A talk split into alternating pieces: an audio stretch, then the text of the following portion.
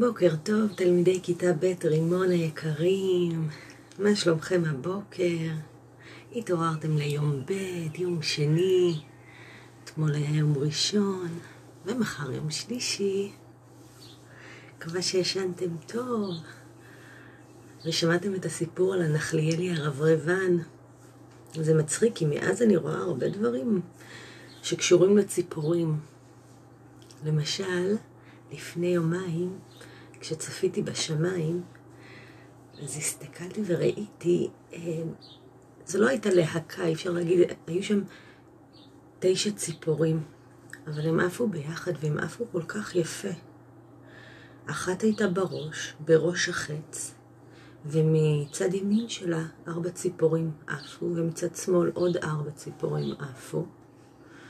ארבע וארבע ואחת בראש, תשע ציפורים עפות, והן כל הזמן שומרות על הצורה. מין צורת משולש, ראש חץ. והן עפות יחד והן זזות ימינה ושמאלה ועדיין שומרות על הצורה שלהן. וזה היה מדהים לראות את זה, וככל שהן התרחקו, הן נראו כמו פס אחד מדויק, פס עוקב. אפשר היה ממש לחבר אותם בפס מדויק וישר. הן היו לבנות וגדולות. חשבתי שזה ברווזים אולי. אמרתי, אולי חסידה? היו מאוד גדולות. אני לא, לא ידעתי להבחין לפי המעוף שלהם. אבל גם עכשיו בבוקר ראיתי עוד ארבע ציפורים עפות להן. ככה שתיים בצד ימין ושתיים בצד שמאל. ואם תסתכלו טוב טוב על איך הציפורים מתעופפות, אתם תראו שהן ממש אה, יודעות לעוף יחד. בלי להיתקל אחת בשנייה, בלי לעקוף, אה, בלי... פשוט עופות, בלי כלום. מבינות אחת את השנייה, בלי דיבורים. זה מקסים, תסתכלו. תביטו בשמיים ותראו אותם עפות. היום ילדים יקרים, אני אמשיך את הסיפור של בן מלך אירלנד. האמת שאנחנו ממש מגיעים, מתקדמים, מתקדמים, ובפעם האחרונה מה שקרה זה שפלן, שאהב את, את שלהבת יין, וממש ליבו יצא אליה, הוא לקח שלוש, שלושה אוצרות ממוג, ראש השודדים, היה שם את, ה, את הוורד ואת המסרק ואת המכוך, והוא נתן אותם נתן אותם, הם היו אוצרות מיוחדים במינם, באמת אוצרות שרק בני מלכים יכולים להחזיק בהם. הוא נתן אותם לשלהבת יין, וזה מאוד מצא חן בעיניה, ובאמת היא נהנתה מאוד מהחיזורים של פלן. אבל כשהוא נתן לה בסוף את מכוך האמת, היא סיפרה את כל האמת, שהיא בעצם לא אוהבת אותו, והיא לא מתכוונת להתחתן או לחכות לו. והוא היה זקוק גם לשבע טיפות דם מליבה של זו שאוהבת אותו. אתם זוכרים? כדי להציל את הדודים שלו. נכון? את האחים של המלכה שין. ובן מלך אירלנד אה, השיג את הסיפור והלך אל הגבון הסעור שנקרא את החרב שלו. והיא הייתה זוהרת כבראשונה. והגבון הסעור גם הסביר לו איך להגיע לארץ הערפילים. והם נפרדו. דרכם נפרדו. בן מלך אירלנד הלך להציל את אהובתו פדלמה מטירת מלך ארץ הערפילים, ופלן, אני לא יודעת לאן הוא פנה, אבל הוא בטח פנה להבין את הסיפור שלו. אני חושבת שהוא בדרכו אל המכשפות, שלושת המכשפות שגידלו אותו. וכך ממשיך הסיפור שלנו. בן מלך אירלנד הלך לאורכו של נהר, עד שהגיע לקטע שבו נשא הנהר את השם נהר המגדלים השבורים. הוא כונה כך משום שבימים קדומים ניסו אנשים לבנות מגדלים על פני הנהר במקום שבו היה רחב ביותר. אולם אלו קרסו תחתיהם ורק ההריסות נותרו. הגלשן יעזור לך לחצות את נהר המגדלים השבורים והביא אותך אל חופה, אל, סליחה, אל חופה של ארץ הערפילים, אמר לו הגבון שעור. ובכן, הוא הגיע עכשיו לחופו של הנהר. אלא שהיצור, המכונה גלשן, לא נראה בשום מקום. ואז לפתע, הוא הבחין בו, נשען בגבו כנגד שרידי, שרידיו של אחד המגדלים, ומעשן מקטרת קצרה. מהנהר הגיעו עד לברק, לברכיו. הוא היה מכוסה שיער, ראשו גדול, ואוזני סוס. הסוס שלו רטטו מרוב עונג תוך כדי העישון. בוא, הנה הגלשן, אמר בן מלך אירלנד. אך הגלשן לא שם לב אליו כלל. אני רוצה שתעביר אותי לגדתו השנייה של נהר המגדלים השבורים, צעק בן מלך אירלנד. הגלשן המשיך לעשן, ואוזניו המשיכו לרטוט. בן המלך לא ידע שבני מינו של הגלשן מחבבים מאוד את הנוחות, ולא עושים דבר שאין הם מחויבים לעשותו. ברוב ייאוש השליך בן מלך, בן המלך חלוק נחה לעברו, אולם הגלשן רק הרעיד את אוזניו אף ביתר שאת. אחרי כשלוש שעות הוא חצה סוף סוף את הנהר באיטיות לעברו של בן המלך. מברכיו הגדולות ומטה היו, רגלי, היו לו רגלי סוס. העבר אותי על כתפיך הרחבות גלשן, ביקש מלך אירלנד. הבא אותי לחופה של ארץ הערפילים. לא אעביר אף אחד, אמר הגלשן. בן המלך, שלף את חרב האור מנדנה ונופף בה. או אם חרב זו בידך, אאלץ להעביר אותך, אמר הגלשן. אבל חכה עד שאנוח מעט. מה כבר עשית שעליך לנוח? שאל בן מלך אירלנד. הרם אותי על כתפיך וצא לדרך. יצור, אמר הגלשן, נראה שאתה להוט מאוד לקפח את חייך. שא אותי על כתפיך.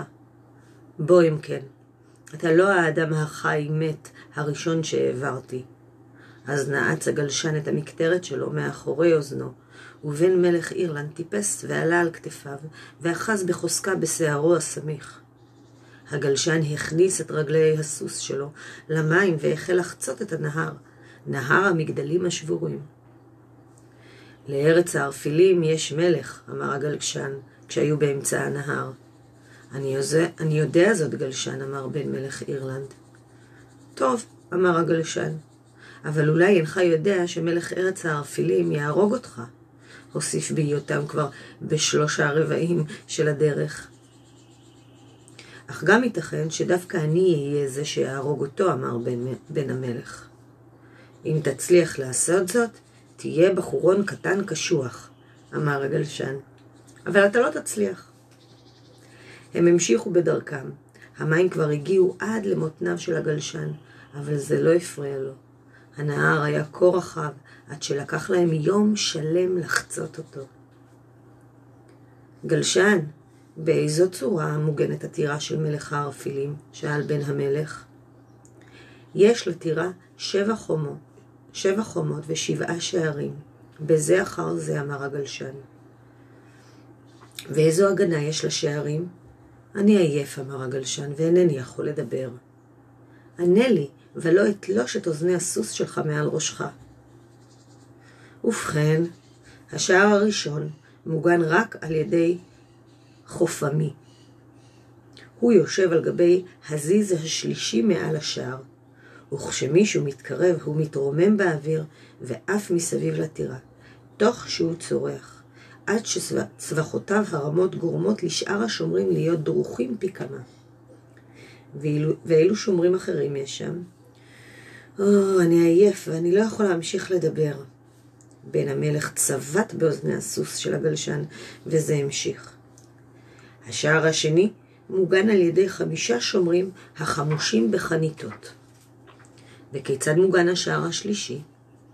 השער השלישי מוגן על ידי שבעה שומרים החמושים בחרבות. וכיצד מוגן השער הרביעי? השער הרביעי נשמר על ידי מלך ארץ הערפילים בכבודו ובעצמו. והשער החמישי? גם השער החמישי נשמר על ידי מלך ארץ הערפילים בכבודו ובעצמו. והשער השישי? השער השישי נשמר אף הוא על ידי מלך הערפילים. והשער השביעי, על ידי מי הוא מוגן? השער השביעי נשמר בידי מכשפה. רק בידי המכשפה? בידי מכשפה בעלת ציפורניים רעילות. אבל אני עייף עכשיו, ולא אוסיף לדבר איתך. אם הייתי יכול להצית אש, הייתי מעשן עכשיו את המקטרת שלי. הם המשיכו בדרכם בשתיקה, עד שבסופו של היום הגיעו לגדה השנייה של נהר המגדלים השבורים. בן מלך אירלנד קפץ מעל כתפיו של הגלשן, ונעלם בתוך, בתוך הערפל.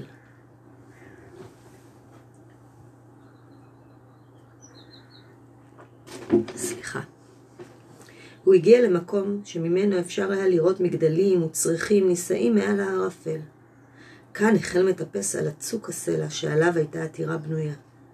מיד עם הגיעו אל השער הראשון, התרומם החופמי שעמד על הצריח השלישי, וחג סביב הטירה, תוך שהוא צורח צרחות רמות. בן מלך אירלנד הרים שבר סלע והטיח אותו כנגד השער, עד שזה, עד שזה ניפץ, נפרץ. אז זינק פנימה וחצה את החצר הפנימית הראשונה של הטירה.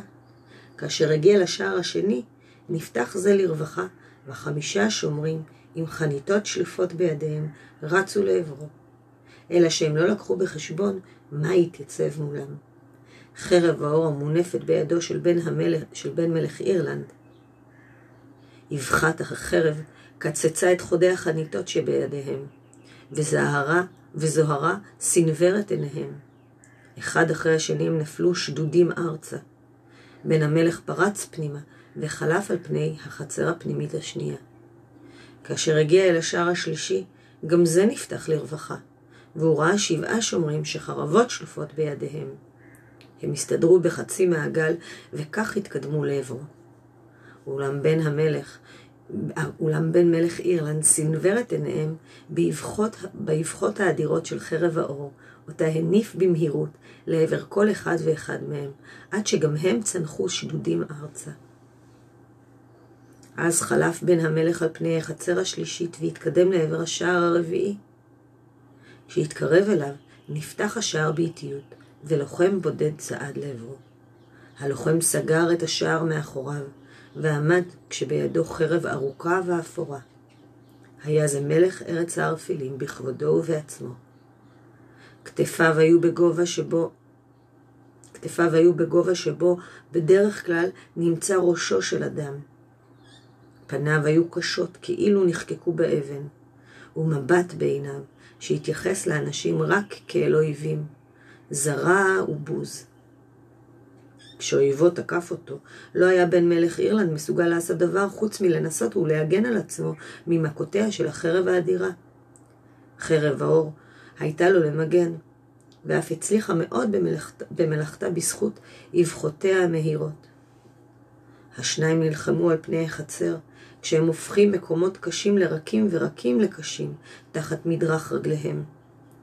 הם נלחמו מהשכם בבוקר ועד צהרי היום, ובן המלך לא הצליח לפגוע ולו פעם אחת במלך ארץ הערפילים. אך גם זה לא הצליח לפגוע בו ולו פעם אחת בבן המלך. אלא שבן, המ... שבן מלך אירלנד הלך ונחלש והתעייף.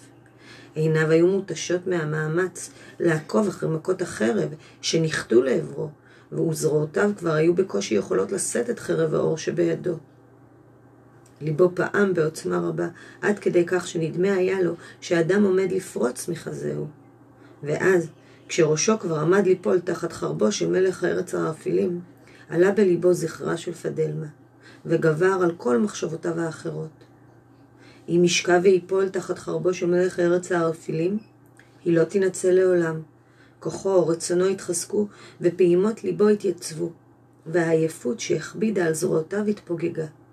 בנחישות ובעוצמה הוא אחז בחרב האור בידיו, והחל תוקף את מלך ארץ הערפילים. עתה הבחין שהחרב בידו של האויב כבר שבורה ושחוקה מעוצמת המכות שהטיחה בחרב האור. ליבו התמלא כוח, והוא תקף ביתר עוז. כשאור היום החל לדעוך, והחשיכה החלה לרדת, הוא ראה שכוחו של מרד, מלך ארץ הערפילים אוזל. חרבו התקצרה יותר ויותר, עד שלבסוף נותר בידו רק חלק מהניצב. בעוד מלך ארץ הערפילים נסוג לעבר השער הרביעי, זינק לעברו מלך, מלך, בן מלך אירלנד ונעץ את להבת, להבה של החרב האור בחזהו. פניו של המלך נעשו איומות למראה. הוא השליך מידו את מה שנותר מחרבו, והלהב השבור פגע וחדר לכף רגלו של בן מלך אירלנד. מיד לאחר מכך, מכן, קרא מלך ארץ הערפילים ונפל על האדמה שלפני השער הרביעי. בן המלך היה כה יגע מהקרב וכה דאוב שהפצ... שהפצע בכף רגלו, שהוא לא ניסה כלל לעבור מעל גופו וללכת לעבר השער החמישי. הוא סב לאחור, ירד מהסלע שעליו הייתה בנויה הטירה, וחזר אל גדת נהר המגדלים השבורים. הגלשן בדיוק היה עסוק בצליית צלופח שתפס על אבן לוהטת. שטוף את הפצע שלי והגש לי אוכל גלשן, אמר בן המלך. הגלשן שטף את הפצע בכף, בכף רגלו של בן מלך אירלנד, ונתן לו חלק מהצלופח הצלוי עם מסבי מאכל הרעננים שהוציא מהנהר. מחר בבוקר אשוב, אמר בן מלך אירלנד. אחצה את השער החמישי והשישי, וייקח עמי את פדלמה. אם מלך ארץ הערפילים יניח לך לעשות זאת, אמר הגלשן. הוא מת, אמר בן מלך אירלנד. נעצתי את חרב האור שלי בחזהו. והיכן ראשו? שאל הגלשן. על הגופה, אמר בן מלך אירלנד. אם כן, צפוי לך מחר קרב נוסף. חייו מוכרזים בראשו. ואם לא כרתת אותו, הם ישובו וימלאו את גופו. הקשב לדבריי, יהיה זה שוב הוא עצמו שישמור מחר על השער הרביעי, החמישי והשישי. לזאת איני מאמין, גלשן, אמר בן מלך אירלנד. לא נותר כעת אף אחד שישמור על השערים, מלבד אותה מכשפה שדיברת עליה. מחר אשחרר את פדלמה משביה, ושנינו נעזוב את ארץ הערפילים, אך אתה עליי לישון. הוא הניח את חרב האור לצידו, מתח עצמו על הארץ, ושכב לישון. גם הגלשן מתח את רגלי, רגלי הסוס שלו תחתיו, נטל את המקטרת מן הרתיקה, וישב וישן לאורך כל הלילה. אז פה אנחנו נעצור, ילדים יקרים. אנחנו נעצור, קצת מותח, אבל נראה מה מחכה לו בימים הבאים. הגענו לעמוד 144. אני מזכירה לכם, אנחנו בדרך לעמוד 194. 144, ויש לנו להגיע עד לעמוד 194. כמה עמודים עוד נשארו לנו? מעניין. ילדים יקרים, אני רוצה לאחל לכם המשך יום נעים. ולאחל לכולנו שבקרוב, בקרוב ניפגש. אני אומר לכם שהיום יש רק את הסיפור והשלמות מחברת. אתמול היה את הציור של הנחליאלי הרב רבן, והיה הציור של בת, אה, בת הירח והגחלילית, וקיבלתי ציורים מקסימים. רותם עשה ציור מלא בחיות, המון המון המון חיות היו מצוירות שם. ואני, ואני מקווה שהוא גם נהנה, נראה שהוא נהנה מזה. וגם אתם. אז שיהיה לכולנו המשך יום נעים ושבוע נהדר, מלא בהפתעות טובות. יום טוב.